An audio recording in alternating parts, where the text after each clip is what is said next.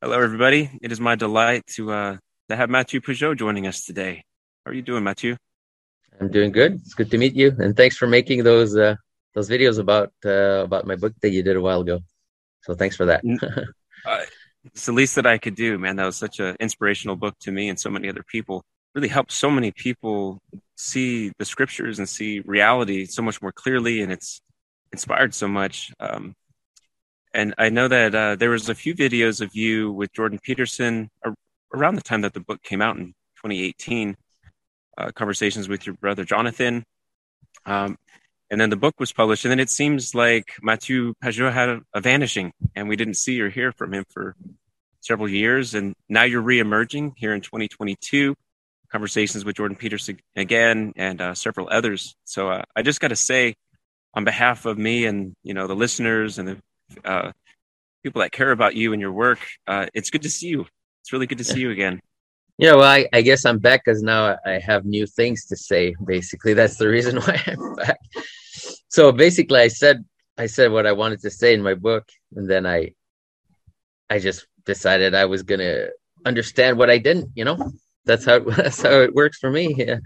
I said it's like I dropped I dropped what I what I thought was worth sharing, you know and then i i went back to trying to understand things that i didn't understand. So that's what i've been doing. And i mean it's hard to do that if you're engaged in social media and things like that. It's hard to uh, focus. It takes a lot of uh, time and uh, takes a lot of brain space you know to, to, to be dealing with different people you know. It's it's a choice that you got to make. You you can do it's a good thing i mean but you could decide not to not to do that which is pretty much what i what i what i did. And even recently i decided maybe i wanted to make maybe a couple of videos. Just the idea of making a video uh, has kind of um, stolen my my focus you know? So it's what's right. going to happen is probably i'm not going to do that. I'm just going to go back to uh, concentrating on writing you know a lot of uh, followers and listeners are not used to that.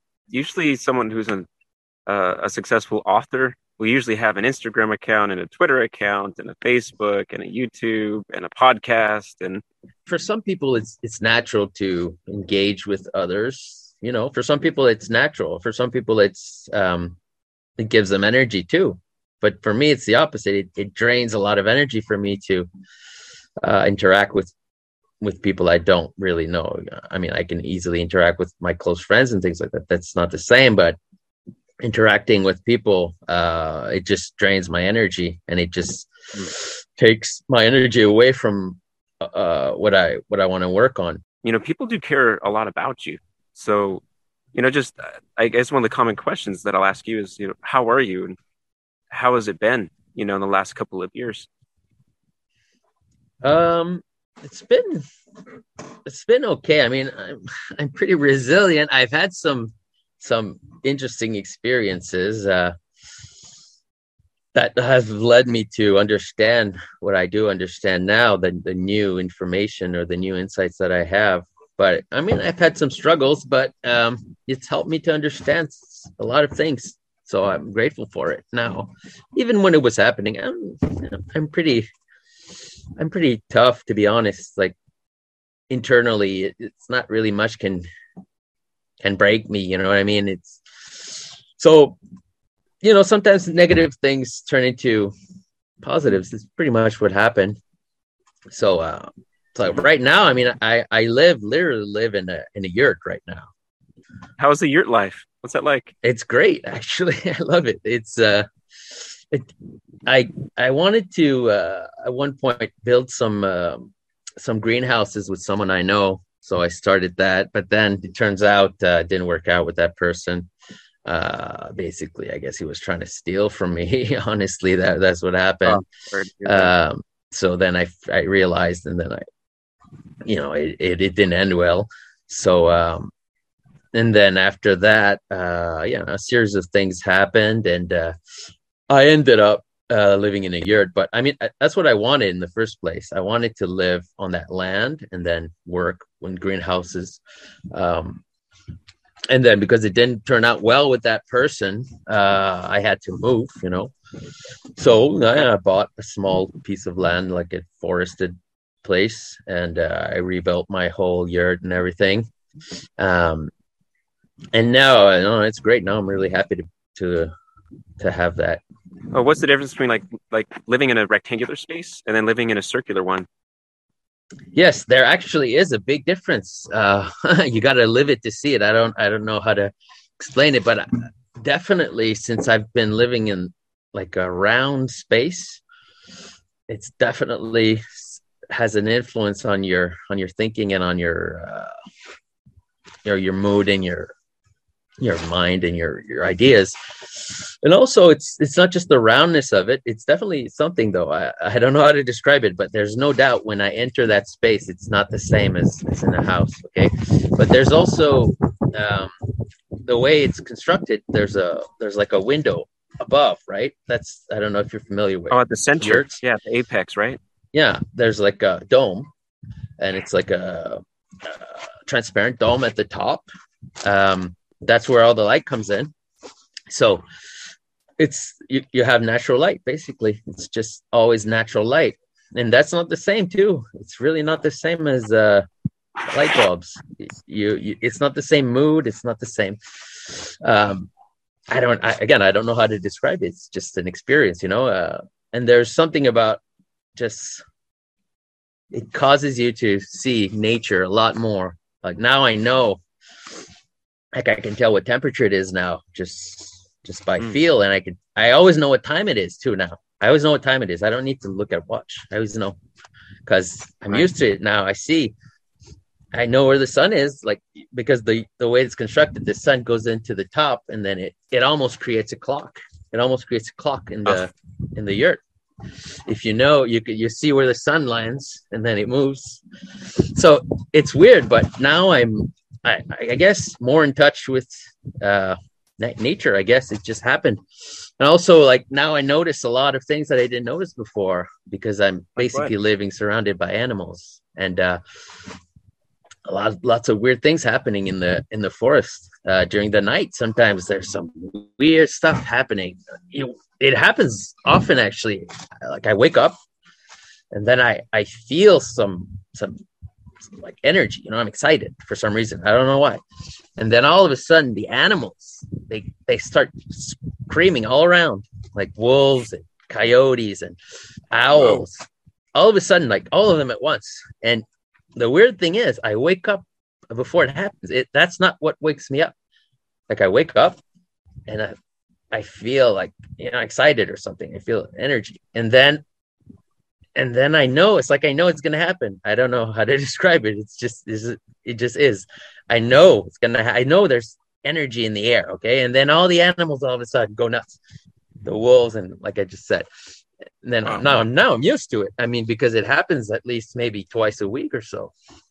Right in the middle of the night, there's like a like an orchestra of, of animals all of a sudden. It happens often. It's it's not that weird it really just happens when you live in the in the woods at one point you start noticing certain things yeah so it seems like you're in a space i mean like your walls are canvas cloth right yeah well it's a modern it's like a more of a modern yurt where it's made of uh, modern materials so it's okay. um yeah it's it's canvas but it's not it's not uh, textile you know it's like uh okay.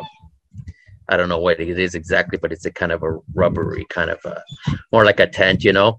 Um, it's uh, it's not cloth, but I mean, it's it has the same. Uh, yeah. Uh, well, I mean, you, you know, it is intrigued. You you have me thinking about like what it's like to actually be inside of there. Like, so you have light emitting from the center of like this circular place.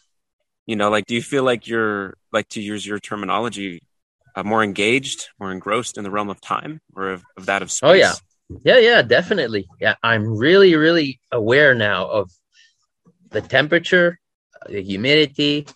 Uh, you know, when the sun rises, when it goes down. I know the cycles of the moon now. I always know what what cycle what the moon is in which cycle, like which uh, phase of the cycle. I mean, because mm-hmm. I see it now. And it's like now I notice, you know, how how cold it is at night. You know, I never used to know that like uh, usually when you're in a house you don't know that it's cold outside during the night you're just sleeping you know you got you got a good uh, heating um you have a wood burning stove Oh yeah, I got. I have to wake up in the middle of the night to uh, during the winter. I have to like let's say maybe wake up at least once a night to make a fire. Uh, even now, like it's it's uh, abnormally cold right now for this uh, this month, and uh, yeah, I got to get up at like three and make a fire. you got to do it, or else it, it reaches like below zero temperatures. Wow! So, but you get used to it. It's you. You, you can get used to anything. It's actually there's something good about it when like when you get up in the middle of the night this is actually when i have a lot of my more more uh, profound insights you know it's when i get up in the middle of the night like at 3 a.m is a good time to to think i don't know why but that's it's just the fact that i've noticed it's just like my experience and then you you, you have a clearer understanding of of uh, simple things and sometimes i think about you know stories from the bible and uh, certain things i'm trying to understand and then when I wake up uh, in the middle of the night to like build a fire or something like that, mm. this is usually when I have some some insights. And then I have to write it down because you always think you're you're gonna remember, but you usually you don't actually. Sometimes you have some glimpses of really good ideas, you know, like an an understanding that you don't have uh, before and then you think, oh, I don't have to write this down. I'm going to remember this is like really mm-hmm. profound mm-hmm. stuff. Yeah. But then, like two days later, you don't remember it. but now I know. Now I always write it down. I always write. Always, always, yeah. So it's interesting that you get such clear thoughts during the realm of sleep and and the darkness or the the time of dreams. Um, yeah, yeah. You don't know. Yeah, those type of things that you swear you'll never forget. It's interesting how you can wake up and just have like a figment, like a phantom of like I think I had a really good idea, but I don't remember what that was. Yeah. Yeah. But if you, if you, yeah, if you write it down, I mean, I think there's a reason why. I mean, monks used to do that, right? They used to get up uh, in the middle of the night and uh, like sing songs and things like that. They used to have like services in the middle of the night. I mean, there's there's a reason they knew what they were doing. There was a reason why they did that.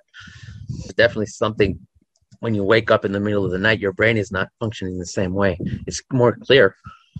I don't know why, but it's just by experience. I've seen, I've noticed that. Matthieu, what would you say is like a like a day in the life of Matthieu Pageau in the yurt life? Uh, well, there's a lot of chores, to be honest. yes, there's a lot of chopping of wood. There's a lot of getting water. Oh, it's true. It's it's like when you, you notice at one point that life is about eating, sleeping, uh, getting water. We use a lot of water. Like mm. humans use a lot of water. I'm amazed sometimes at how much water I use because when you have to mm. go get it, when you have to go uh, fill up yeah, some some yeah. containers and bring it, you know, you notice how much water you use, and it's a heck of a lot. To be honest, I, I never would have imagined how much water we use.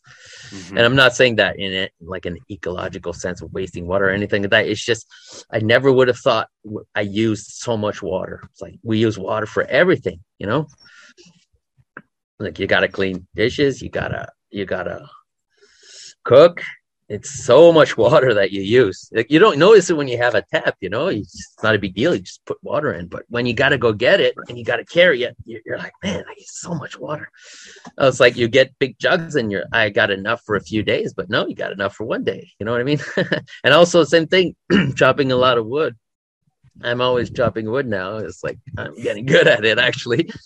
Um, but I mean, these are all activities that you can you can do and think. You know, this it's not like it. It doesn't use my mind to do these things. This is the good part of of it. You know, you can. I think that's what we're supposed to do.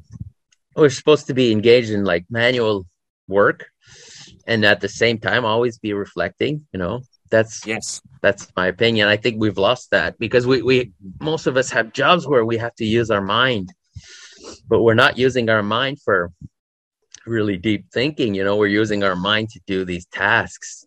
Right and then right. so we might think it's better to have an intellectual job. We might think that but in a way it's not because your mind is being used for the task. While on the other hand if you're doing manual stuff um, you can your mind can can still operate you know you can still think the manual work becomes good for an int- someone who's interested in intellectual mm. pursuits. yes, yes, I, I, totally agree. So there's times where like I, I'm in the office, right, and I'm supposed to be doing all this computer work, tons and tons of computer work, right, but then I'll just stop and I'll go wash dishes, or I'll go like like with the little pinchers and pick up garbage around the parking lot or something. And a lot of my coworkers, they'll, they'll get frustrated and say like, "Oh, Derek, you know, why aren't you working? You're not mm. typing stuff on your keyboard." And it's like, you don't understand. Like I am, yeah. but I I need to be doing these things in order to have clear thoughts or have thoughts kind of settle upon me. Are you a pro- um, are you a programmer? Uh, no, so I, I do uh, community work. So I work with a nonprofit, um, but just all of the communication is on the computer. Um, most of the programs and the tools that I use are computer based. Yeah, yeah, it's all computer, yeah, computer related. And then so yeah. you eventually you get like these square eyes, and your brain kind of turns into this fog when you're like immediately doing direct tasks on the computer. And so I'll try to break that up, and I'll go, you know, proverbially I'll chop wood, um, or I'll go work in the garden, or you know, I'll try to do these things that are simple, laborious. Yeah, gardening is gardening is good. Gardening uh-huh. is good. If you want to like the best, the best work that you can do for that kind of stuff is gardening. It's the best. Uh-huh. You, it's like a relaxing, you know. That was one of the questions. Well, one of the feedback I wanted to give you from reading your book, language language of creation, was um, so it, it, it feels like it's a very um, spiritually intellectual, challenging read, and it and it can be a very intellectual experience. But then I found that unless I try to find ways of engaging with it in the material world, um, that I started to get kind of frayed in my thinking. And so, like when I first read it a few years ago, uh, I started uh, uh, volunteering in a community garden, and I was trying to find ways of applying things. So, like I made the garden bed into the shape of, um, you know, the axis, so like uh, a vertical and pathway and a horizontal pathway, kind of like a shape of a cross, and try to do like these circular arrangements and spirals. And it was like, uh, but all the while engaging with you know soil and sowing seeds and seeing them grow and then seeing them decay and seeing the cycle take place um, within an ordered space. And uh, I found that it was actually in that space that most of my uh, insights through reading your work sunk in or, or veiled themselves. So I just I don't know if there's there's other advice that you could give readers or experiences that you have um, for like how to engage the material that you present in your book. Yeah, well, it's about it's not easy, but it's it took me a long time to start thinking like that. Honestly, yeah, it took me years. It's like at, at one point I saw that what was in the Bible didn't fit with our current worldview. You know, it didn't fit. So I just decided that I had to, or that I wanted to, um, rediscover like how did they think? You know, how, what what what was their background of their of their mind from which these stories were developed. And so I mean, it's a lot. A lot of it is is about thinking really basically like i was i was thinking a lot about what what do humans do you know? We eat. We eat we breathe. These are simple things but we take them for granted a whole lot. I mean i started i remember when i started to think i think at the right level of it i was just thinking about eating and i was like man eating is is insane. We we take some matter and we make our bodies like we we create our own bodies with this matter i mean how crazy is that? I mean when you really think about it you know? And when you realize that that's what life is all about you know it's about integrating the world into yourself you know? And it, then expressing some some new insights from from from your existence you know? It's it we don't it's like you got to go back to the basics you know? You got to go back to one of the things I was doing too, which was hard, is to get back to your experience. You know, I, I started thinking in terms of just what do I observe? And then what I observed was, you know, the sun coming out of the ground, going up, falling down, going into the earth. And for sure, the ancient peoples of the world used to be amazed at that stuff and used to try to understand what it was. I mean, what is this fire that comes out of the ground and goes up into heaven? Then it goes to like a maximum and then it goes back down and it falls back down into the earth. And then what does it do when it's in the earth? What does the sun do? Is it going on a journey or something? Is it dying? Is it resur- resurrecting? You know what I mean?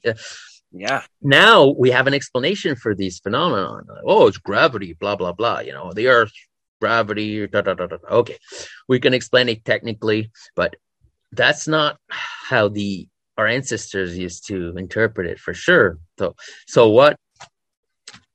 What? How did they interpret it? And th- these were the kinds of thoughts I was I was having when I was writing my book. Like I was trying to get myself into um, an ancient way of thinking. And actually, w- one thing I I've been doing for a very long time, way before I wanted to write my book, I used to do some exercises where I used to just use my imagination and just imagine that I was um, like a primitive man, like a prehistoric man. Okay, I used to do that. Uh, okay.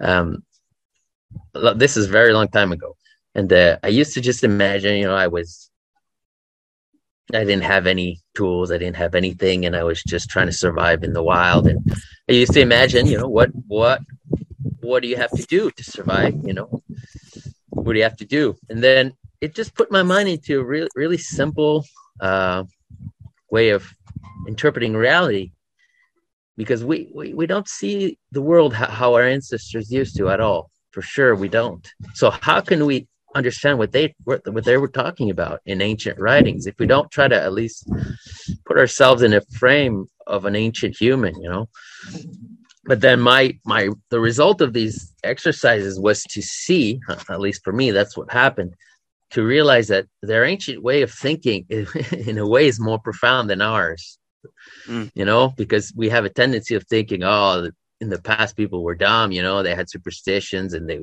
they didn't really understand reality and they you know like what i was saying before the sun comes out of the ground then goes back into it usually people would interpret that like oh they didn't have the correct interpretation of the phenomenon you know they mm. the, we're really on a globe and we're really the earth is turning around the sun and the all the other stuff is just illusions you know just like a, a false perspective basically so why would we want to understand why the sun comes out of the ground and goes back into it when it's all just an illusion right? You know what i mean? Like it's but no, that's not that what wasn't the uh, end result of my uh, thinking. In the end i saw they interpret that phenomenon and they in interpreting phenomenon, you end up finding the deep patterns of, of the of the universe.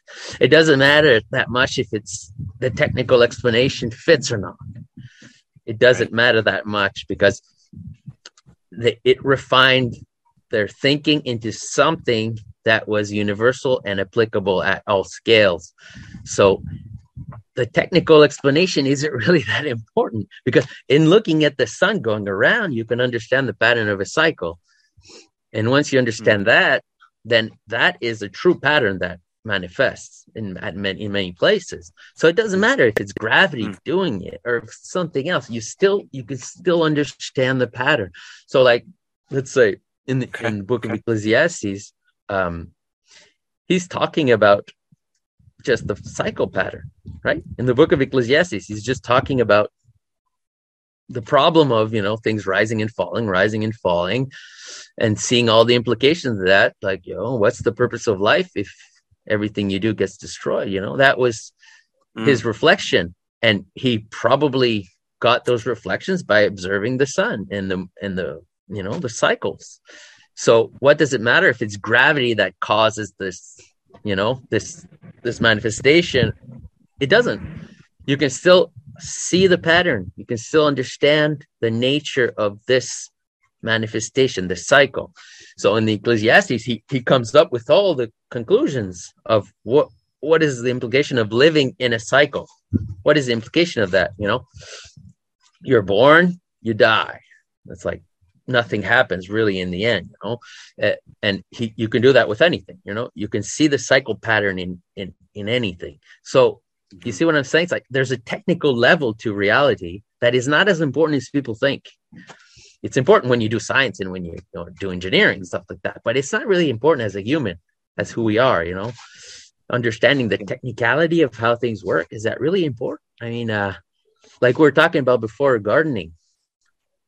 Right. You know, if you experience gardening, is it really important to know the biology and all the technical, you know, molecular explanations of how the plant grows? No, it's not. It's really not. It changes nothing to the gardening, actually. You know, if you know, if you, you can be really good at gardening and know absolutely nothing about molecules and atoms and stuff like that. Mm. You see what I'm saying? Like there's yeah. different levels. You could still put a you could still put a seed in the ground and it sprouts up and you see you can still engage exactly. with it all that way. You you engage with it and there's it's like there's different levels and we we have a tendency to think that the bottom level is more real than the upper levels. It's not more real. Like scientific, technical, know how it works level. Yeah, or, or for example, like uh, saying that the atom is made of molecules and atoms. Somehow that's more real than the level of the plant itself that mm. has its own laws and rules and you know it develops and, and things but it doesn't matter what it's how the atoms work at that level. You know it's like if you're familiar with computers we can use the analogy of a computer. It's actually a really good analogy. You know you can be a programmer computer programmer and know zero about the hardware. You understand what i'm saying? Like yeah. you're you're a programmer you know zero about how the computer works. Yeah no and no you can DOS, still be no a programmer. zeros. Yeah. Yeah and no no uh like the mechanics of the computer you know the wires and the you know the you don't you don't need to know that level and you can still be a programmer. So isn't that interesting though? So it's not true that these levels have to be um, connected to each other in your knowledge. You can know you can here's another uh, the opposite the flip side is also true. You can know exactly how a computer works technically physically mm-hmm. and not know how to program. These right. levels are not as connected as we might imagine. They're not actually. They're separate because they're at different levels. The mm. computer the the programmer doesn't need to know that there's different kinds of computers anyway. I mean you can make different kinds of computers. You can make computers with uh you know vacuum you can make like a tablet. Yeah you can make uh, you can make a computer with gears. They used to do that in the old days. You know, they made mm-hmm. basically calculating machines just with out of gears and stuff like that, mechanical, literally mechanical uh, calculators. So, wow. but your program doesn't depend on this level. You know, yeah, you, you, can have different kinds of computers and still have the same program that runs on mm. different computers. It's the same program, so it's similar. You know, in life you have you have a technical level that's like mechanical almost like a computer like the physics of it but but the scientists and most people like that are trying to explain the upper levels always with the lower levels mm. but there's no there's no guarantee that these two levels are connected in the way that they're trying to make it seem it is. Just like the program yeah. is not connected to the hardware of the computer maybe reality is made in the same way. There's a level of technical uh, atomic stuff or whatever molecules and it is it really that connected to the next level which is let's say for example life you know? Living okay. creatures how they interact with each other and how they uh, mm-hmm. function. Like a, like a social maybe, level maybe not connected at all you know? Maybe this level of atoms and molecules could be totally different could be made of other material and it would still be the same rules functioning above it just like a computer program doesn't need the same always the same computer hardware mm-hmm. so this is kind of the stuff I start to understand at one point. It, this was helpful for me because it led me away from a certain way of thinking mm-hmm. that we're used to because it's you know we see it around us uh, because of the dominance well, of science. Yeah, Matthieu, let me ask you this: so, it, yep. can we make the same mistake on the other side, where we're you know we're focusing too much on the like as you were describing the lower level, technical, mechanical, atomic level, can you focus too too much on the higher level above life let's say? Um, and what, what would that be? How would you describe that? Well i think you could do that for sure. Yeah yeah yeah. I mean i think i don't want to take too many digs at theology and philosophy because i mean i have respect for people who who do that. And i also have respect uh, for scientists by the way. I have respect for biologists and chemists and all that stuff. I don't want to like it's not about that. It's about they don't have a monopoly. That's the thing Okay. I mean, I, I have respect for those um, those areas of knowledge, but I don't like it when they think they have a monopoly and that they it, it, that their level encompasses the whole thing because it doesn't. So, like for example, that's what I was going to say. Like, let's say philosophy and theology.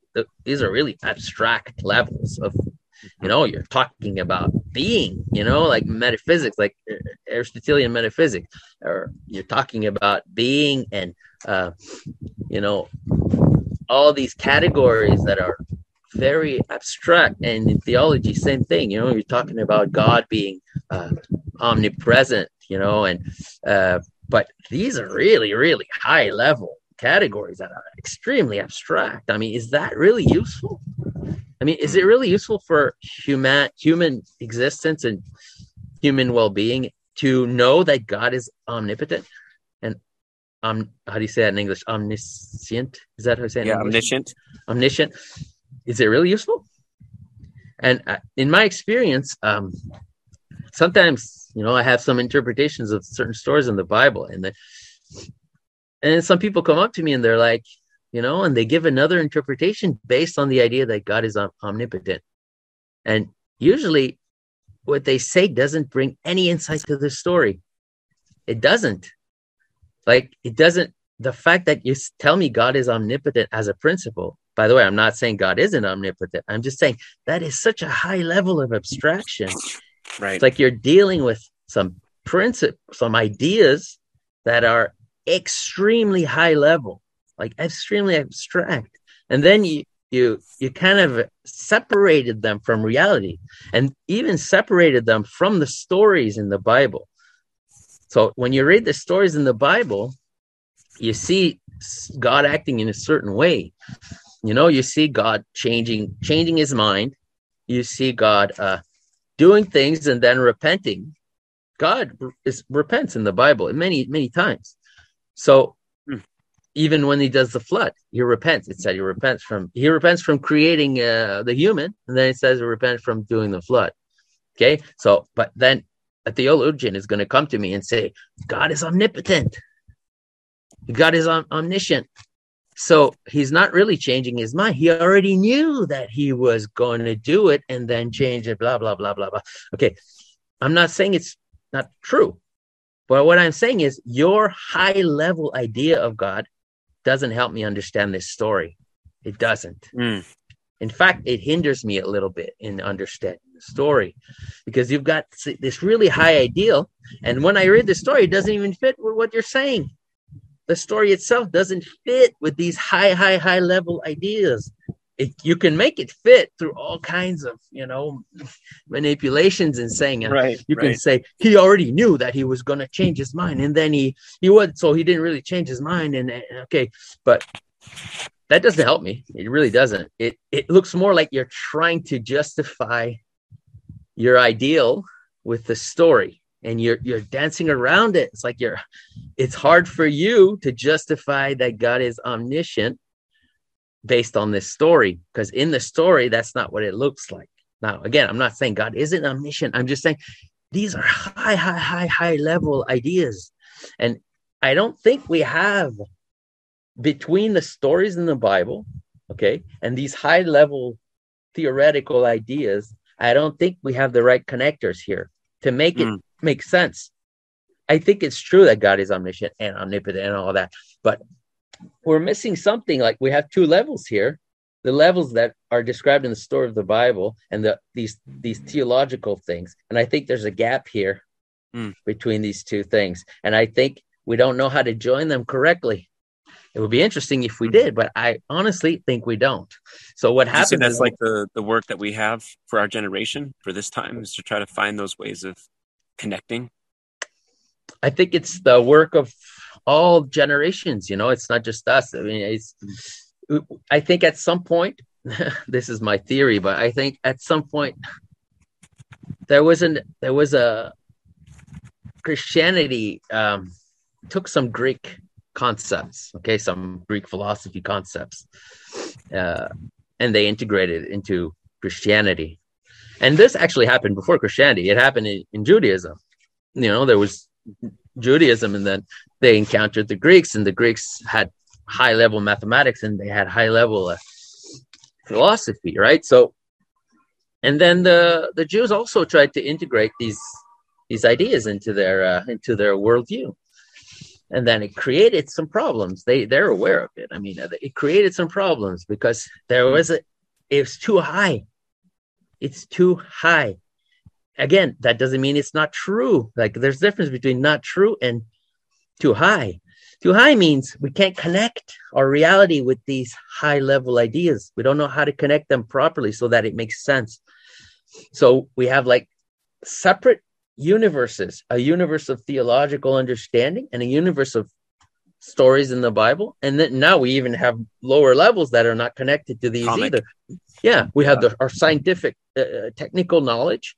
It's not connected to this, and that's not connected to that. So we have like disconnected realities that we don't know how to connect. And I think this is our main problem, and it's a big mm. one. Uh, it's like we live we live in a fractured world you know we live in a world that has fractured um there's no bridges between the different levels of things mm. and um yeah this is what we have to do. So when you say yeah is this what we have to do? Yes i think it is. We have to work at connecting these things in a, in a good way not in a way where like we're fighting each other. Like there shouldn't be fights between religion and, and science and there shouldn't be fights between theology and let's say just the, the biblical narrative. There shouldn't be conflicts. It's there should be bridges created so that it makes everything makes sense but it's not easy i mean it's not easy. I'm not claiming i'm not claiming that to have it but Would i try to your books is you're like endeavoring to accomplish that or try to help bridge those things? Yeah definitely what i'm trying to do. Yeah yeah i'm trying as as best as i can to do what i you know what i see. Uh i mean i was more concerned with bridging the gaps between the stories in the bible and um our scientific worldview you know mm-hmm. our technical worldview and but I didn't want to necessarily bridge those gaps. What I really wanted to do is just make sure there's no confusion between the two. So you see, there's a lot of work we have to do. So I wasn't really even trying to bridge the gaps, really, because it's hard. It's, it's something I'm going to let someone else do, you know, eventually maybe. But I would just wanted to make sure there's there's no confusion between these two levels. Like there's no confusion between the hardware and this and the software. You know, mm-hmm. like we don't we know that they're separate things. And it's I think it's possible to make some bridges between them. I think some people are doing it. I mean, I don't necessarily follow um, all of that because to me, it's it's uh, it, I don't see it as my job. You know, I don't see it as my. Uh, you leave it up to your um, brother. My domain. well, my brother. I mean, he's more of an interviewer. I mean, he's not the one doing the work. You know, he's more of someone who interviews the people who are doing that work. You know what I'm saying? He's not the one who's doing the actual bridge, but he's serving in a sense as the bridge of communication, you know, because he's not the scientist who's doing the trying to, you know, bridge the gap. In a way, he is, but uh, you know what I mean. He's not the one doing the technical mm-hmm. bridging, you know. Um, right. So, and to me, there's another bridge, like I was saying before, above theology, that our tradition of theology and philosophy. Mm-hmm. To me, that comes from the Greeks. It doesn't even come from the Jewish tradition. You got pure Greek stuff, you know. And it's, but it's, it, it is valuable.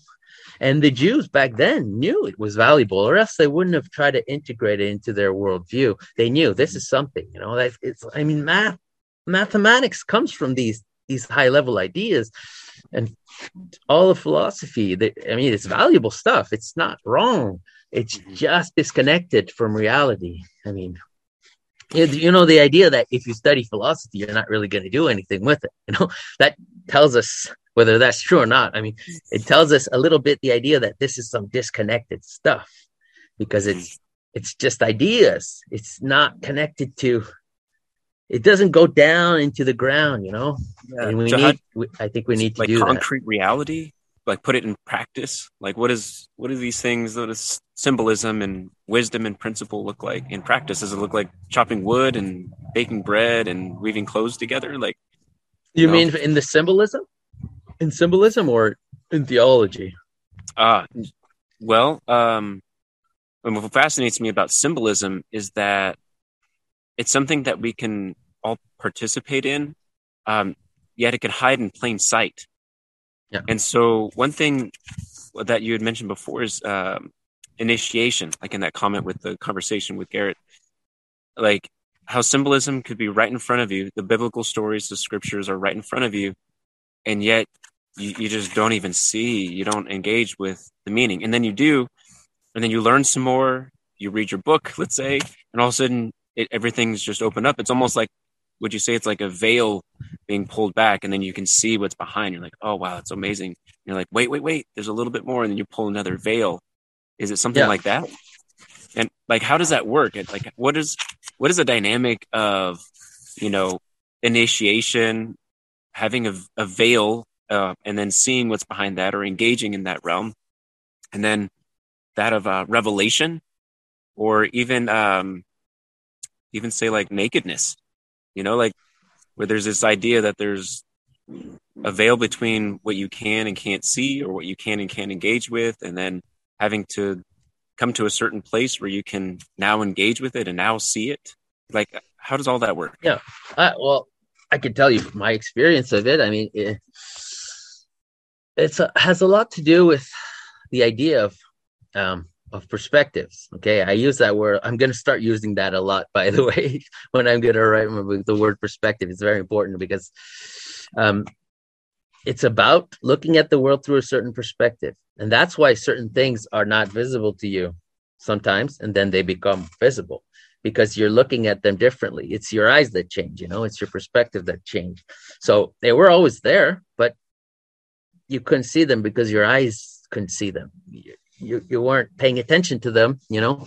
Um, you didn't see their importance. That's how another way to say it. That because there's a difference between seeing something and seeing the importance of something right? You see this is important or you just see it as a detail you know in the background. So that's that's how it, um, it happens. Um, i mean to me the way it happens it's like you there's certain things that you can perceive that make you change your perspective. Most of the things that you see, they don't change your perspective. They just they don't do anything to you, to your mind, really. You just see them as objects, you know. Like I can look at my my you know my my cup here you know it's not changing my perspective it's a cup you know but there's certain things that when you see they modify your vision of of uh, the world and uh look, can I, I can give you an example. When I was writing my book, uh, I had something like that. I had many of those, but I can. There's one that's easy to explain. At one point, I was thinking about. I was trying to understand the symbolism of light. Okay, um, light and dark and things like that. And then, uh, I did the kind of the exercise that I was telling you about before. I put myself in a really basic, you know, almost prehistoric man frame of mind, and then I realized that light is fire. There's only mm. one kind of light, and it's fire. And that seems like a you know not important under insight, but it was extremely important. It changed my perspective because then I I realized okay, right, we're used to light bulbs and stuff like that. We're used to all different kinds of lights, right? And uh, but in the past, the only kind of light was fire. So right. light is fire. Okay. And then I realized, okay, this is this is important because when you read the Bible and you think about the concept of light, you got to realize it means fire. So that means, uh, among other things, that the light consumes things because fire consumes, it eats matter, it eats, is an eater. So that's hugely important in terms of symbolism.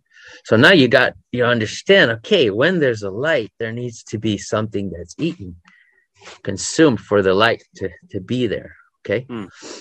So that's just an insight that I had about light when I thought was I was thinking practically instead of just abstractly like a modern man, you know, a light bulb. So we had hmm. this really abstract category of light. But if you go back down into the practicality of the prehistoric man, and let's, let's say like that, light is fire. Okay. So, and then all of a sudden, I use my light to cook food.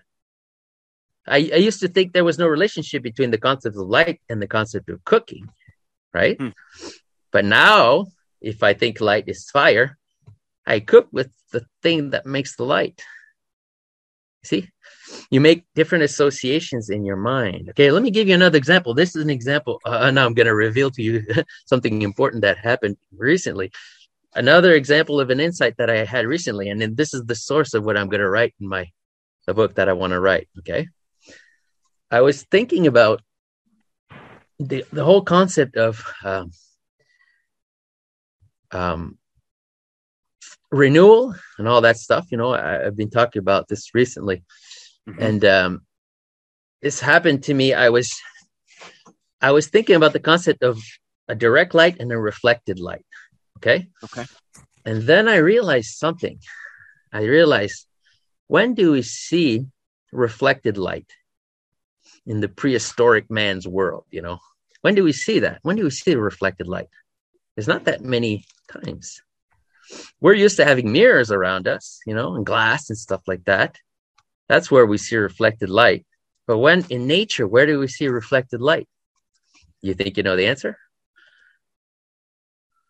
I'd have to say probably the moon. Okay, there you go. Important, but closer to Earth, where do we see reflected light? Hmm, I don't know. What do you have in mind? Water. Okay. Yes. Okay. You mean like a like a glimmering? Water is the only substance that reflects light in nature. Right. Yes. Yes. Okay. So that again, it kind of with like with the fire thing, that seemed like a no, it's not really important. Yes, it is. Because now every time it talks about water in the Bible, it's connected to the concept of a mirror. Okay. So okay. um just yes. like when I was saying before, I didn't used to associate uh cooking food with light. But if light is fire, then those two things are connected. Same thing here. I didn't used to associate mirrors with water, but now they're connected. So now when I say something like, um, you got to renew yourself, okay? Uh, and I say, what is the symbolism of renewal in the Bible? It's water right? Mm-hmm. Cleaning yourself with water. Drinking water is about refreshing. Refreshment means renewal. You're, you're renewing yourself. But then also with the water, I see myself in the water. The water is, the, is a mirror. Okay. Mm. So when I'm cleaning myself, I can even see this really practically. A person goes down to the lake and he cleans himself. He sees himself in the mirror when he cleans himself. See, those things are connected. Looking at yourself in a mirror and cleaning yourself in nature are things that are connected. But in our modern life, they're not connected. You see? So in the symbolism, they are connected. So when in the Bible it talks about water, you got to have all those connections in your mind. And they are when you read the stories, you, you see them, the connections of uh you see yourself in the in the mirror. Okay? Mm. So just an example, but it, yeah. you see how yeah. how what I'm saying is there's some if you go back to the nature, right? The the reality of simple human beings, your mind makes certain connections that you don't make as a modern human. Mm-hmm. And then, but you got, if you want to understand ancient stuff, ancient scripture and things like that, and symbolism, you do have to return to a primitive uh, mm-hmm. experience you know? Well, and as soon as you say that, I start thinking of all of the other stories in the Bible that have to do with fluidity, you could say, like whether, of course, the grand scale of that would be Noah's flood, where yeah. it uh, renews or washes clean the whole world and then uh-huh. starts afresh. Um, but then I also think I've been spending a lot of time with the story of David and Bathsheba, um, where David kind of reached the bottom of his pit in his fall, and uh, and then what what actually re- renews him in that moment is repentance and, and weeping. So just like the fluid of, of tears. Yes. Um, now you're thinking the right. Yeah. Like, would so that would that be something like um, repentance and weeping and sorrow would be a way of like cleansing the soul or renewing the spirit? Would it be something like that? Yeah. Well, I mean, you just did a really good insight. Crying is water. When does water come out of, of us? When we cry. You know, it's not often yeah. that we have water coming out of us. Yeah. So the symbolism of water, uh, water is is associated with crying.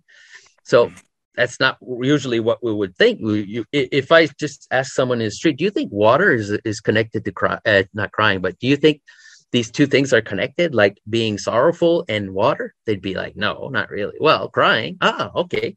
There's a connection yeah. now. So now when you think of someone who's crying, you see the symbolism of, of water. Um, but in the story, in the Bible, these things are the, the, the, stories are constructed so that you see these connections. Okay, so we were talking about David in the story of Bath, Bathsheba. She's bathing. She's bathing when he sees her on the roof. Right, right. She's in. She's in the water. So, and then later, because of that, um, David has a moment of repentance where he sees himself.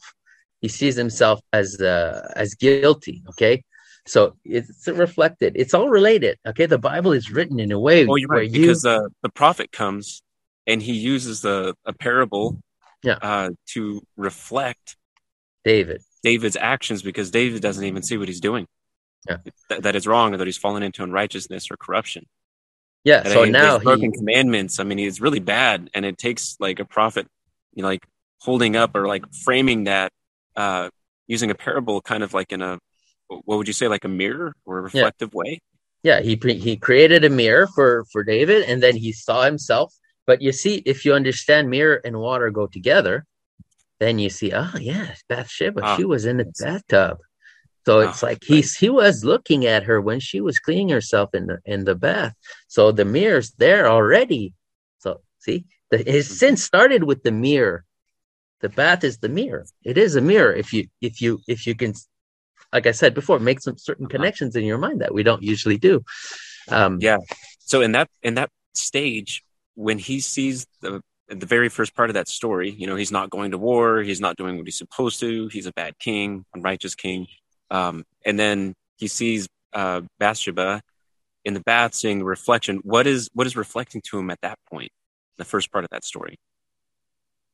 Well, that's what we're supposed to imagine. I don't know. We it doesn't say right? I mean it's we don't know what the story doesn't say all these. These are things you're supposed to just have insights about you know? The idea is what was he seeing in the in the bath? He was seeing himself that's what he mm-hmm. was seeing but what what that, that's what when you have a child that's what you that's what you see in the woman you see right. yourself in the future you know it's like a glimpse of yourself in the future. If you see a woman that you love, that you fall in love with, and you, you imagine that she's going to become your wife, what are you mm-hmm. doing? You're seeing your future. You're seeing yourself in the future. You're seeing your kids in her, but your kids it's you. Kids are you, right? They're a reflection of you in the future. It's just an example. I mean, you're supposed to think about these things. You know, there's many things to understand in here. Uh, but it the idea is there's certain connections that we don't naturally do anymore because we're we're we're too we're too uh, um, separated from nature. Really, right, we're right. too separated from nature, and we can't see. So you said before the moon, okay? The moon reflects is a reflector. So that means the moon is connected to water, connected to mirrors, and connected to um, connected to repentance, connected to all that. You know, the moon calls forth the tides, right? Mm-hmm. We're saying before crying, you know, when we have a moment of reflection, of sorrowful reflection, we cry. Crying is related to repentance. Again, water, all these things are connected, but we don't usually necessarily see them as connected, you know? Right, right. So, th- but I mean, it's a- also it's also tied to um, really like the female anatomy too, because um, so much of the female body is tied to cycles of fluidity, mm-hmm. whether it's you know menstrual or um, well, there's a lot of other things, but um, and connected to the moon, connected to the moon, menstruation yes. connected to the moon. I don't know how scientists explain that, by the way, but it's a traditional thing that the idea that menstruation is connected to the cycles of the moon. It's well mm-hmm. known. I mean, it's still true. It's still true today. A little less true mm-hmm. because the more we separate from nature, the more these certain things separate. You know, like I, right. I, think in the past, women used to probably all be menstruated at the same time. I'm not. That's what I think. It's my theory. Like it, women in a in a close quarters, they used to have all their menstruations at the same time. Yeah, I mean, if they're working in close proximities, it's just a matter of time. Yeah, and I think it was related to the moon too.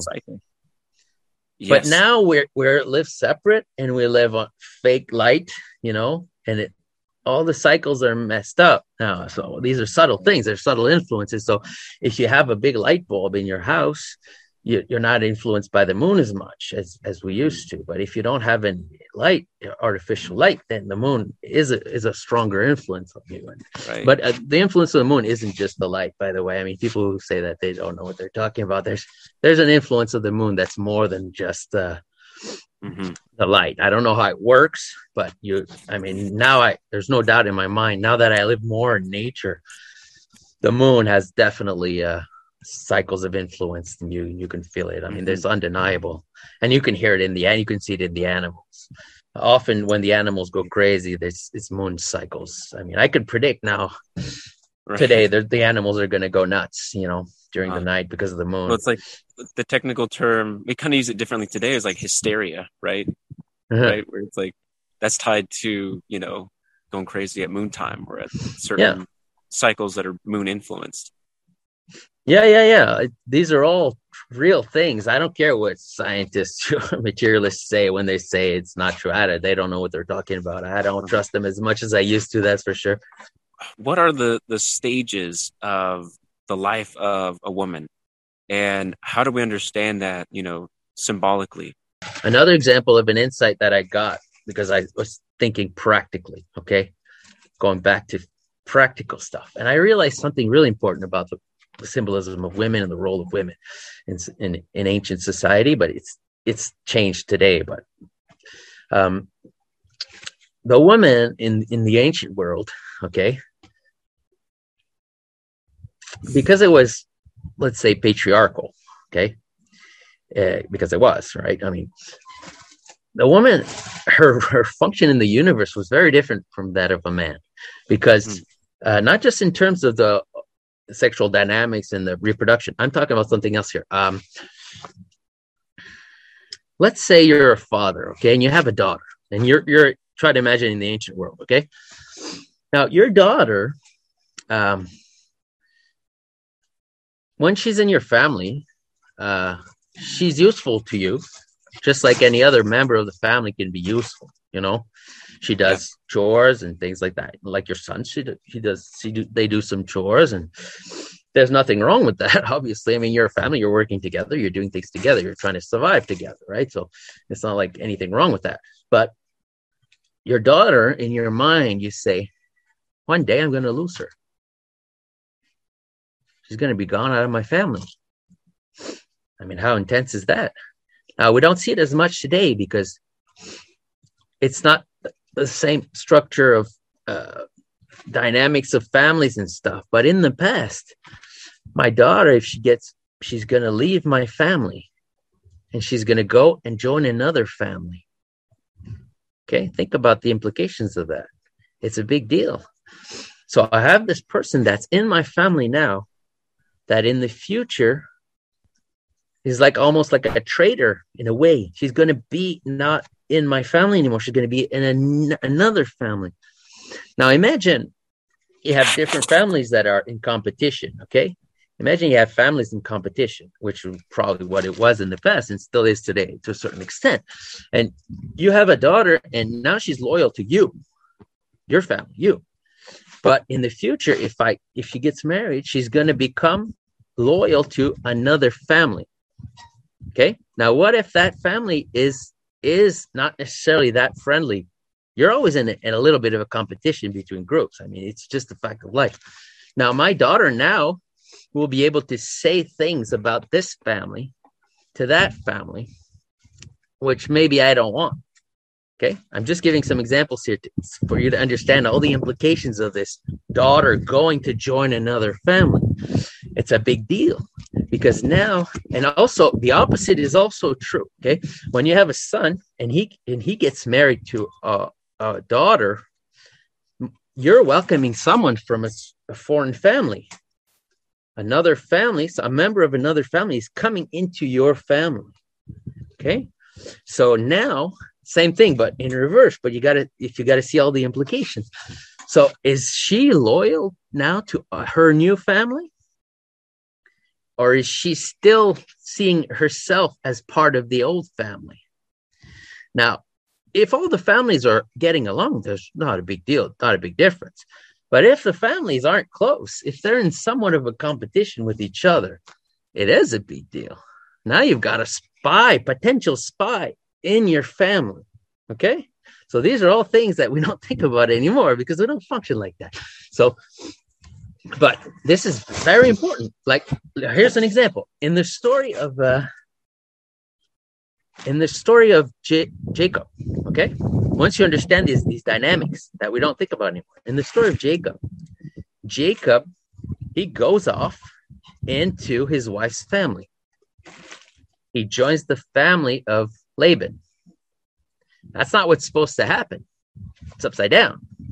Usually it's the other way around. Usually it's the woman that goes and joins the family of the man. But in that case, it's like an inverted thing. And it causes some weird problems of dynamic problems in there because Laban is like, he's trying to flee. For, Laban is trying to keep him in his family.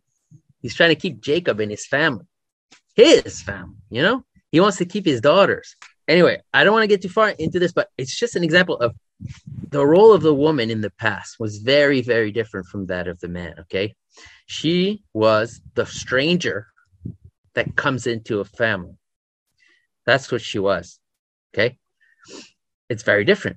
So if you're a father and you have a daughter, you know that your daughter soon is going to leave you into another family. She's going to become like a resource or a member of another family it's a big deal. It's like we don't think about that. And if if you're a father of a son, you're going to have a new member in your family. So you've got to trust these these new members. You know, it's going to change the whole dynamic of your family.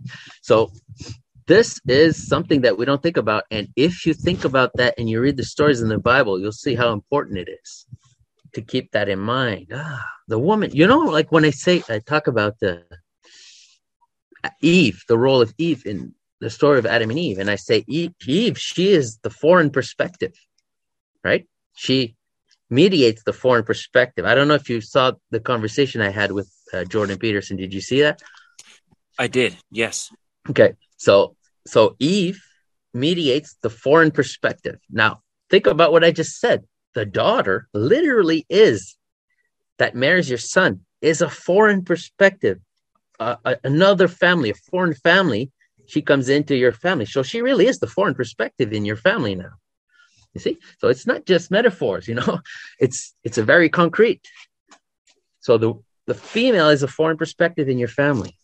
So yeah. she can either so that's a lot of implication. She can be some she can bring something new to your family because she comes from another family. She's got new things that you've, you know, maybe never um, experienced or whatever. She's got different uh, even if it's in the same culture, I mean, there's still some differences in different families. You know, it's still something new that she brings.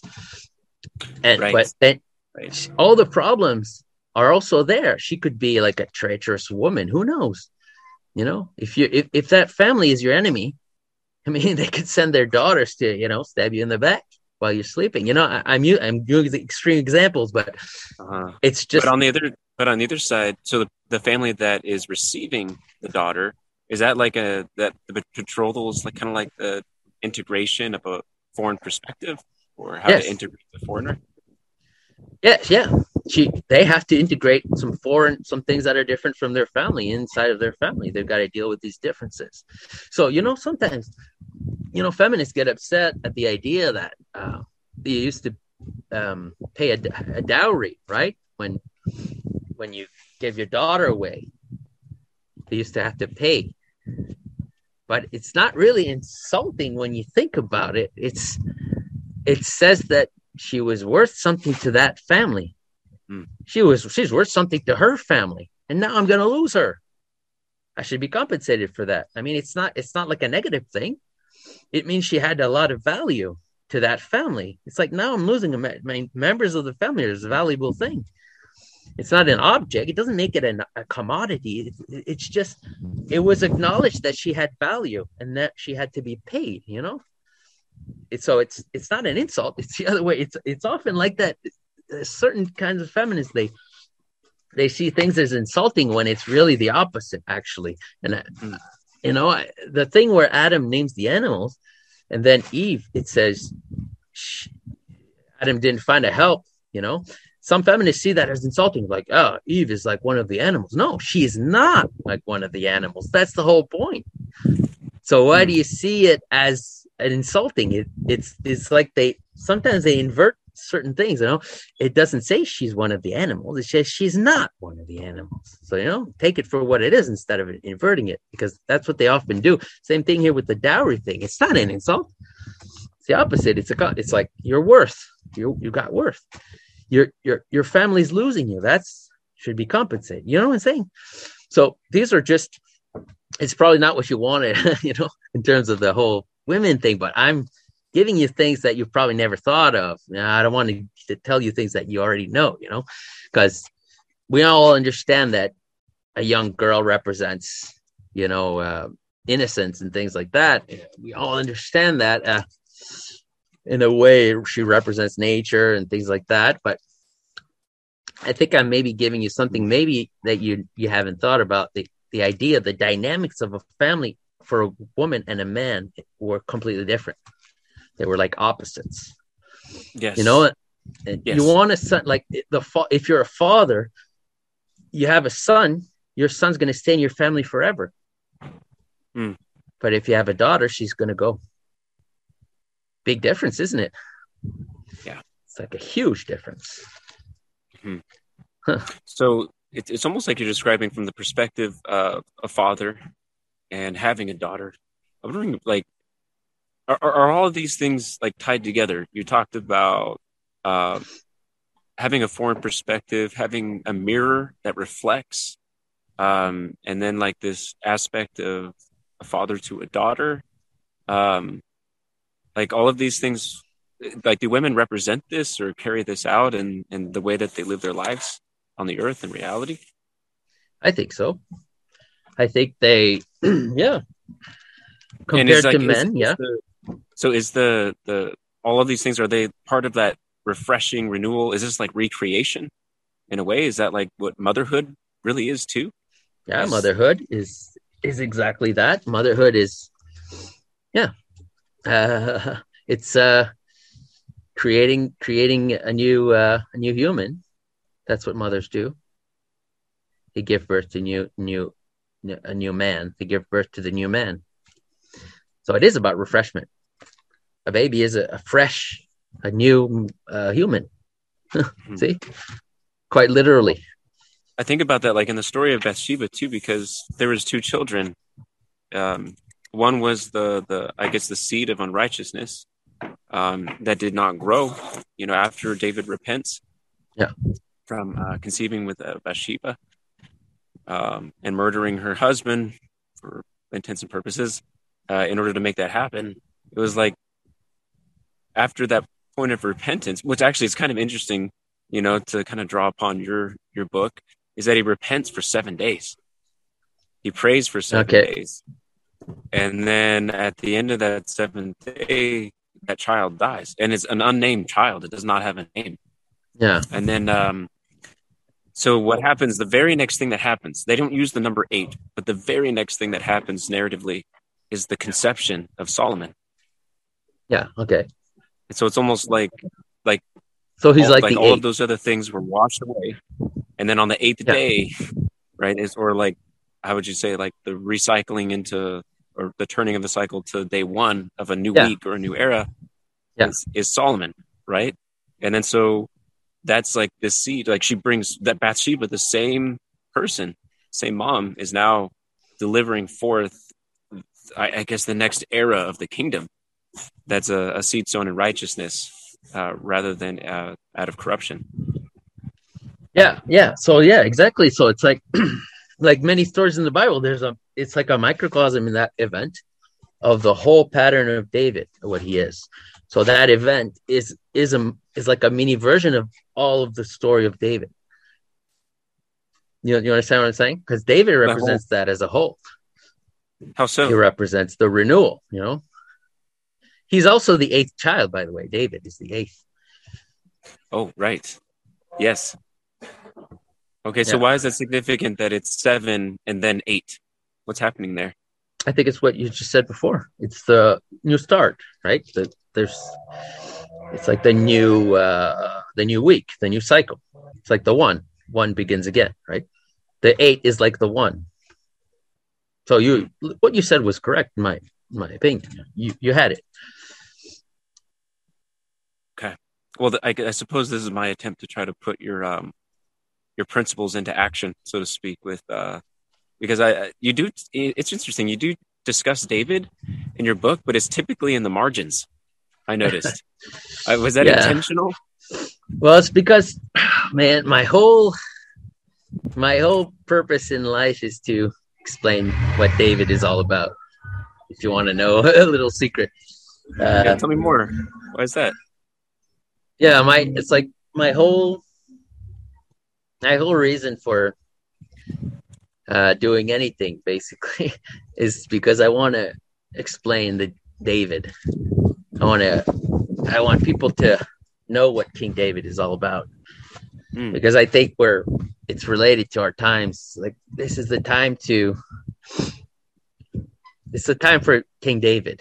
I, I don't know how else to say it. Like this this is what's gonna i think is, is going to happen. So we have to be able to recognize recognize the the signs you know? Because if you understand what something is you can recognize the signs of it. So Okay. this is i i haven't i'm not there yet in my in my uh publications or whatever. I mean i don't even I, hopefully i will get there at one point but now i'm getting closer to it. We're talking about eve and stuff. I'm getting closer to david. Um i'm gonna I, i've always wanted to write a book about samson because samson is related to david okay?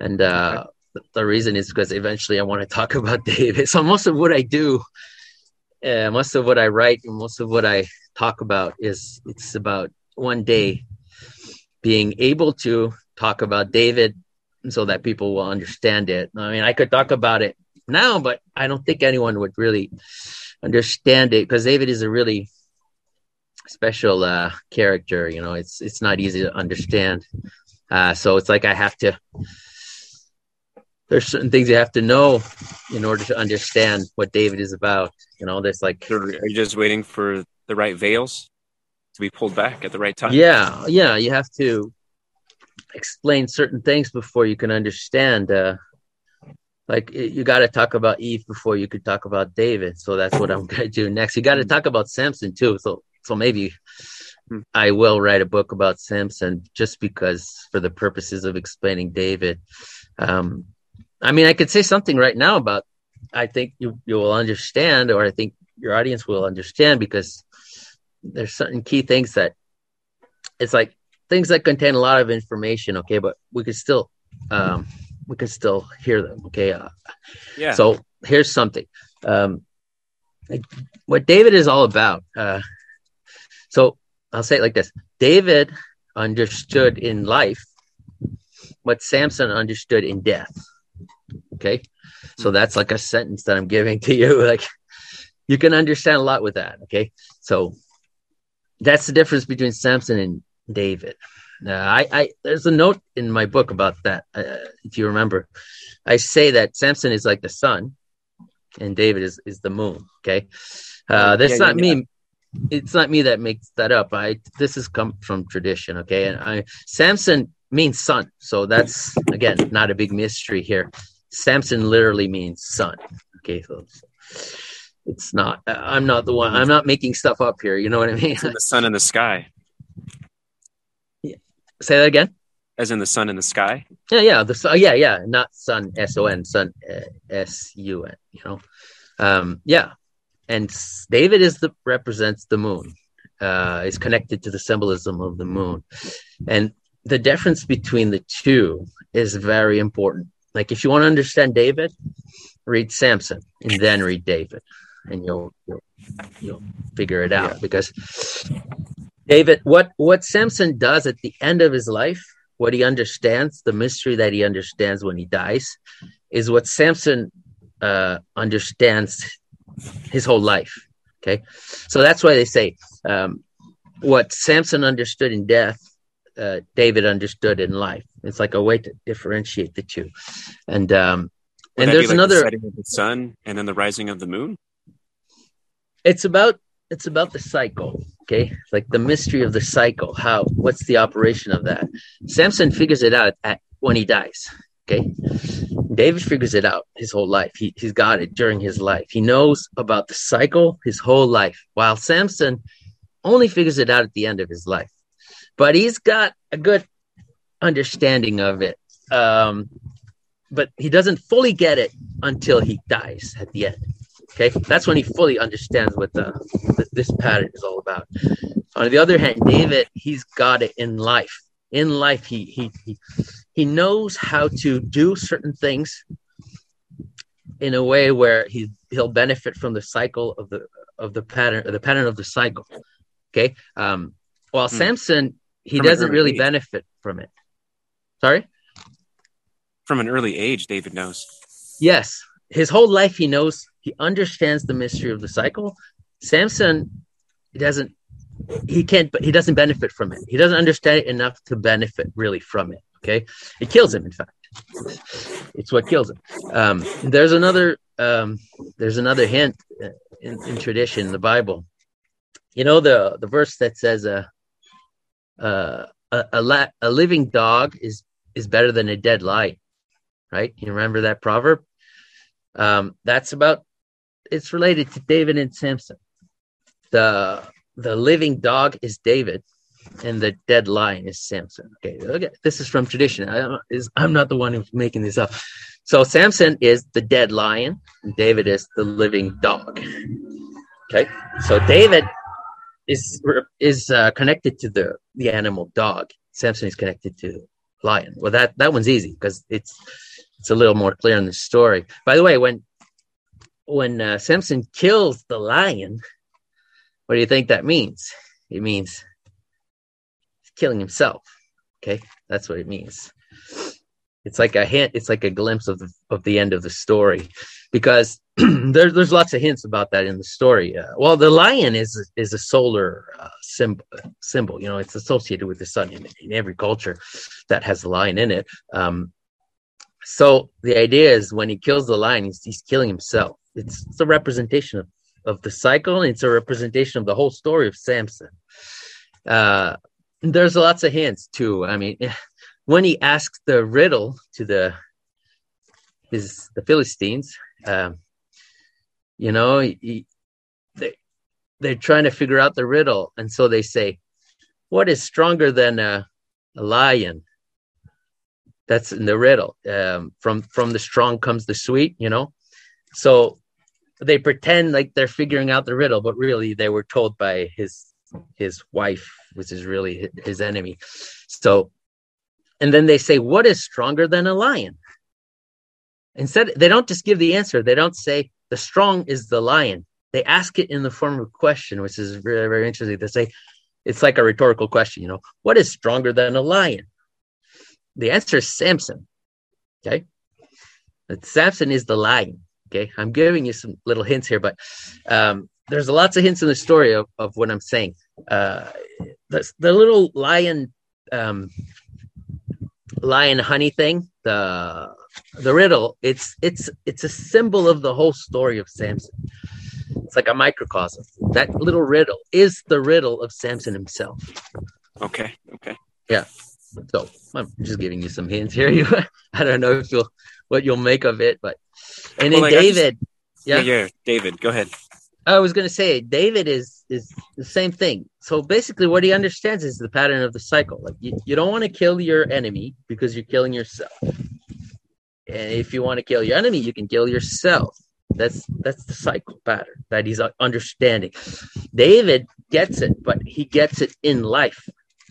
Like he manages to live even with that knowledge So what he does is while Samson gets that if he kills his enemy, he kills if he kills himself, it, ends up killing his enemy. That's how he understands the cycle in death. Okay. David understands it in life. So it's all about like he doesn't want to kill his enemy. He doesn't kill his enemy. Why? He knows if you kill your enemy, is going to end up killing yourself. He knows. This is important. Uh, this is actually the the pattern of this uh, the book of Judges. It's all about that. It's all about that. The judge. This is important stuff. Uh, not a lot of people understand this. Uh, there in the book of Judges, it's about they are both judges and saviors at the same time. Okay, so that's it's the paradox of the cycle because why? They're the saviors of Israel and they're the judges of Israel. Those are like opposites.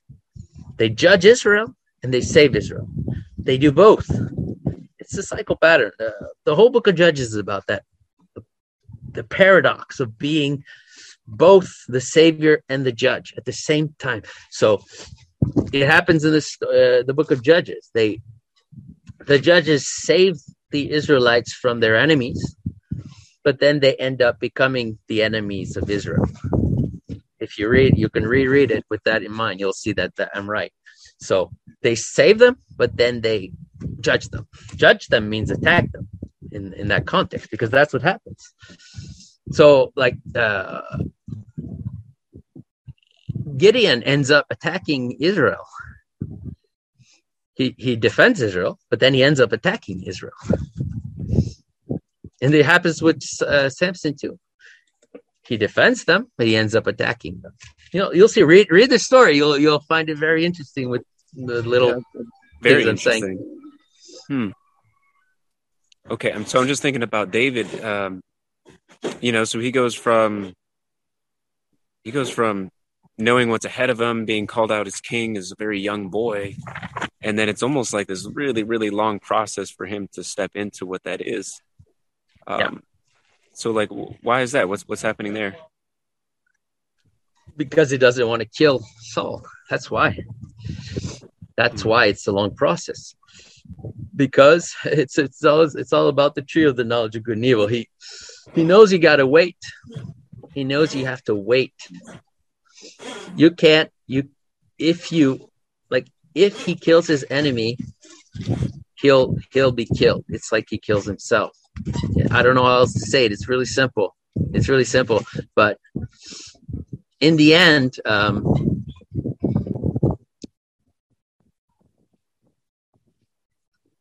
trying to find a way to explain it but because david is about renewing the king He's, a, the renewer of the king. That's why he's he's a musician too.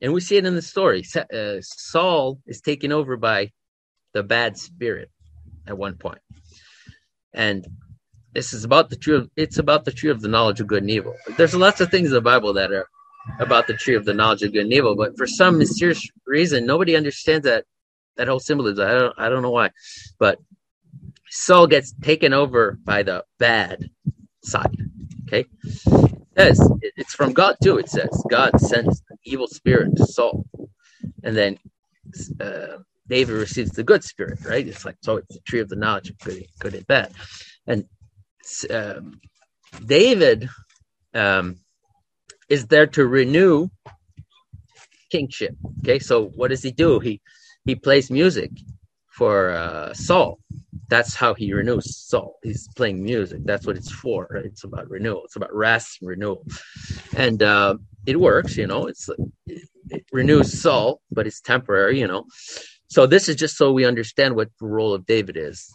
In my opinion, that's the whole point of that. It's like a microcosm. Again, there's so many in the Bible. It's always there's always many versions of the whole story, right? So there's an example of that.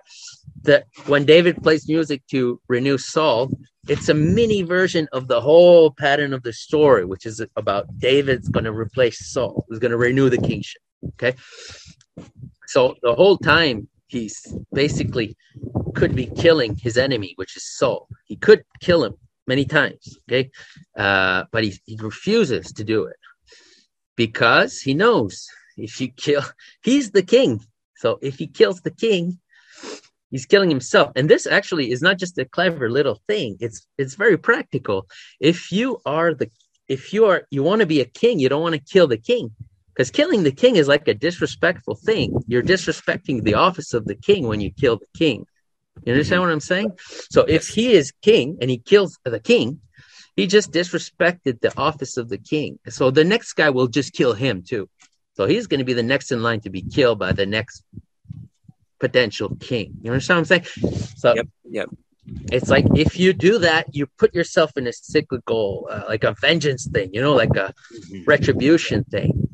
So, I mean, you killed the king, so why wouldn't I kill you now if I want to be king? There's no reason not to. But right. if he respects the, the office of the king and he refuses to kill him, even though he's his enemy, it's like he's saving his own life when he's doing that for the future because mm. he is he establishes the respect for the kingship. I'm not going to kill the king because he knows he's the king. See, he knows that in the future he's going to be king. So why I'm not going to kill what I'm going to be in the future, or else if I do that, somebody else will later do the same to me, and I'm going to be the one that, who's going to be killed. So this is just an example. The whole story is is is about the mystery of the cycle, and David is like a master of the cycle. That's what that's the best way to understand what David. He's like he understands deeply the cycle, and uh, so he he does things like he joins with his enemies, and then the enemies he uses his enemies against Israel. He uses the enemies of Israel against Israel. This is all about the cyclical pattern. He like he understands. He's like he's surfing. You know, he's surfing the the pattern of the cycle. He's like a like a he's got deep knowledge, you know, deep knowledge of something um, mm-hmm. about the concept of vengeance and how you how do you avoid vengeance? How do you avoid the cycle of vengeance? How do you use your enemy against yourself, but you make sure that you don't get killed in the process? You know, mm. things like that. Mm. And this is what he does. And uh, at one point, he's he's with the enemy, and he's supposed to go fight Saul and then I don't remember exactly what happens, but he ends up not going there. It's like he knows he's got this. Anyway, I, you should read the story with, with just just what I told you already should help you. Um, he's so think of David as like a a master of the cycle. That's what musicians are, in my opinion, too. That's what they are in, in, in a way of in a way of speaking. Uh, so this is what it's hard to explain. Like I would like to one day write a commentary on the, that whole book, but it's not easy. It's it's hard to explain. I've explained no. a little bit. I think it sounds like you're working your way up to it, though. Man, yeah, I mean, like it's I, hard. I, I, just yeah. Well, you know, so you it's in a way it's so you're saying like he doesn't want to introduce the pattern of revolution.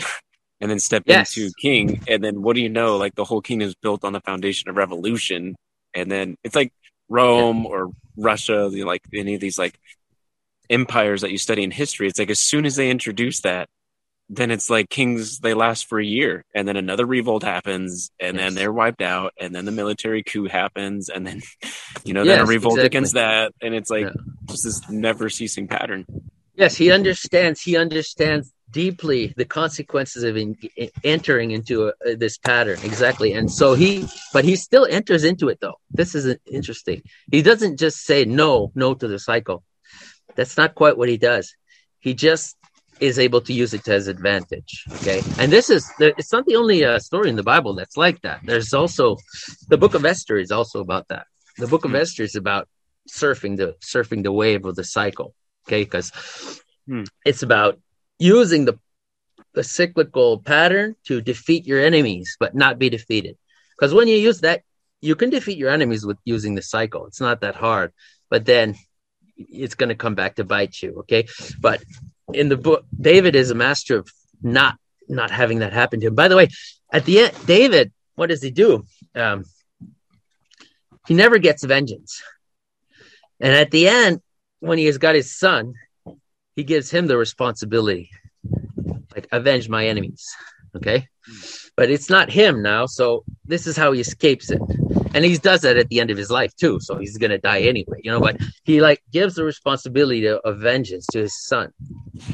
So this is actually important, right? Because it's like it, I'm. It's not me that gets vengeance. It's somebody else that. I mean, that's the whole it's the whole idea of a legal system. Hmm. That's how you establish uh, a civilization. You know, you don't. You're not the one who's going to do your own law. Somebody else will. So, it, but in a primitive uh, world, you know, you avenge. Right? You avenge yourself and that's what they're trying to escape from you know uh, this whole warring cycle the cycle of vengeance vengeance vengeance mm. never ending so how do you get out of that it's not easy it's not easy to get out of that cycle so that's what david knows how to do and that's he knows how to escape um, the pattern and use it at the same not just escape it and use it so like i said same thing esther esther is about uh, using the cycle uh, against your enemies. So this is what that book is all about. It, it's like there's a confusion at one point between Mordecai and uh, what's his name, uh, Haman. I think his name is Haman, mm-hmm. the bad guy in the story. And then it happens when um, the king is trying to give a compliment to Mordecai and Haman, for some reason, I guess because he's prideful or something, he hears it and he thinks the king is talking about him. Okay. Mm. So it's like he's complimenting Mordecai, but this guy, Haman, interprets it like he's the king is talking about him. So he says, What reward should I give to this man? And he thinks it's him. So he gets ah the best reward, you know. But you see, this is this is where the cycle starts. Okay, it's like when there's a confusion between enemies. So there's two enemies, but there there's a confusion. They're joined in some way. That's when the cycle starts. Okay, so in the, in the Book of Esther, that's where it starts. It happens when um, Haman misinterprets what the king says as if it was about himself. Something about pride too. It's like he he wants to reward himself okay and that's his downfall because once you want to reward yourself you're you're entering the cycle you're entering that pattern and then what happens is everything turns against him he wants to punish Mordecai, but he ends up punishing himself. And he wants to reward himself, but he ends up rewarding Mordecai. You see? So Mordecai is knows how to use the cycle to his advantage, while Haman is the opposite. He he like he, he falls into every trap. You know, he wants to reward himself, the opposite happens. He wants to punish his enemy, he gets punished. So uh, this this is just a little uh, sideline. just I just want to give you another example of that whole surfing the cycle thing because they're not there. You can still use it. You use the cycle. You don't have to just act like it doesn't exist, but you got to be like really clever, like King David. This is what, my opinion, this is what's coming soon because the people who people who are messing our world up right now, they're also, I'd say, masters of the cycle. They know how to use that that whole magic, you know, that whole confusion of the um, vindication and things like that. They know what they're doing. So the the person who can win against that is also someone who knows these things, how to use the cycle, but in a good way. So for renewal, real renewal, not uh, not the re- the kind of renewal they want to do now. I'm just thinking about like how Haman or Haman, Haman. Yeah, I'm not he, sure uh, I pronounce it either. Yeah, so he he builds the the gallows, right? He builds the gallows with the intention of hanging his enemy, um, Mordecai, but he ends up building it and gets hung there himself. Yeah. Or like how David talks about the pit a lot, you know, uh, vindicate me, O Lord, and bring me out of the pit. Psalm after mm-hmm. psalm talks about that. Um, and then there's also one that says that that this this pattern of the enemies digging a pit that they end up falling into themselves. Yes. So yeah, do you think David is all about that today? Is that is that could be what's happening? I'm not sure what's going to happen, but surely, I mean, I mean, I'm not saying that like trying to avoid the question. It's just we're in very strange times. That's for sure. we are not in normal times right now. It's, it's mm-hmm. you know, lots of things are happening, and it's not gonna. It's like it's not gonna end well, and we need we need help. You know, we need help from uh, yeah from above. I guess. Yeah, I got to be well, easy. I think. Um, Matthieu, I got to say that your book, your discussions, they're they're super helpful in creating like a map for navigating reality and acting in this world, um, for how to see things clearly. Um, I know there's so many. I could go on and on just with how you've helped me, and just even the practicality of my family life. You know, with my wife and as a father, um, as a man who acts in society. Um, so I appreciate that. And then it, it seems that we've come to the end of a cycle. It looks like this, the sun is setting or the moon's rising in the background there in your mm, video. Yeah. yeah, there's a there's a snowstorm too. I didn't notice that. Pretty much a snowstorm right now. Well, you get better get back to your yurt. Yeah, I will. Strike up the wood burning stove. yeah, that's what I'm going to go do right now. Actually, I didn't okay. notice there was a there's a lot of snow right now. All right, that's my cue, I guess. Yeah. Well, uh, Matthieu, uh, I, I, appreciate your resilience in making this conversation happen. I know we had uh, quite a number of things pop up right before that that almost pushed it out and didn't make it happen. So I, I appreciate that a lot. And, yeah, no uh, problem. And you know what? Like I, I, look at this list of potential topics to discuss, and it's um, yeah, we would be barely halfway through. Um, so I'm really excited that uh, everything came up the way it did, and um, you know, I I look forward to more. I look forward to what you're doing and what you're writing, and you know, those discussions that you're having. Yeah, well, thanks. we we can have another talk that eventually. I guess uh, if you're interested, I mean, if you want to get me talking, all you got to do is mention the Bible, you know, and then yeah, flows out well, of me. I, I, don't really control it, so. well, there's a couple things. So uh, the answer to that would be like yes, um, and then the other twofold part of that would be okay so the symbolic world group we're kind of we're working on a project right now it's still veiled. Um, and so i reserved a lot of those some of those questions specifically for that where um, it's going to be a very special project and um, so i'd like to continue asking you a few questions that will i'll just say it's not going to be a video project. Okay. it's going to be something with actual paper.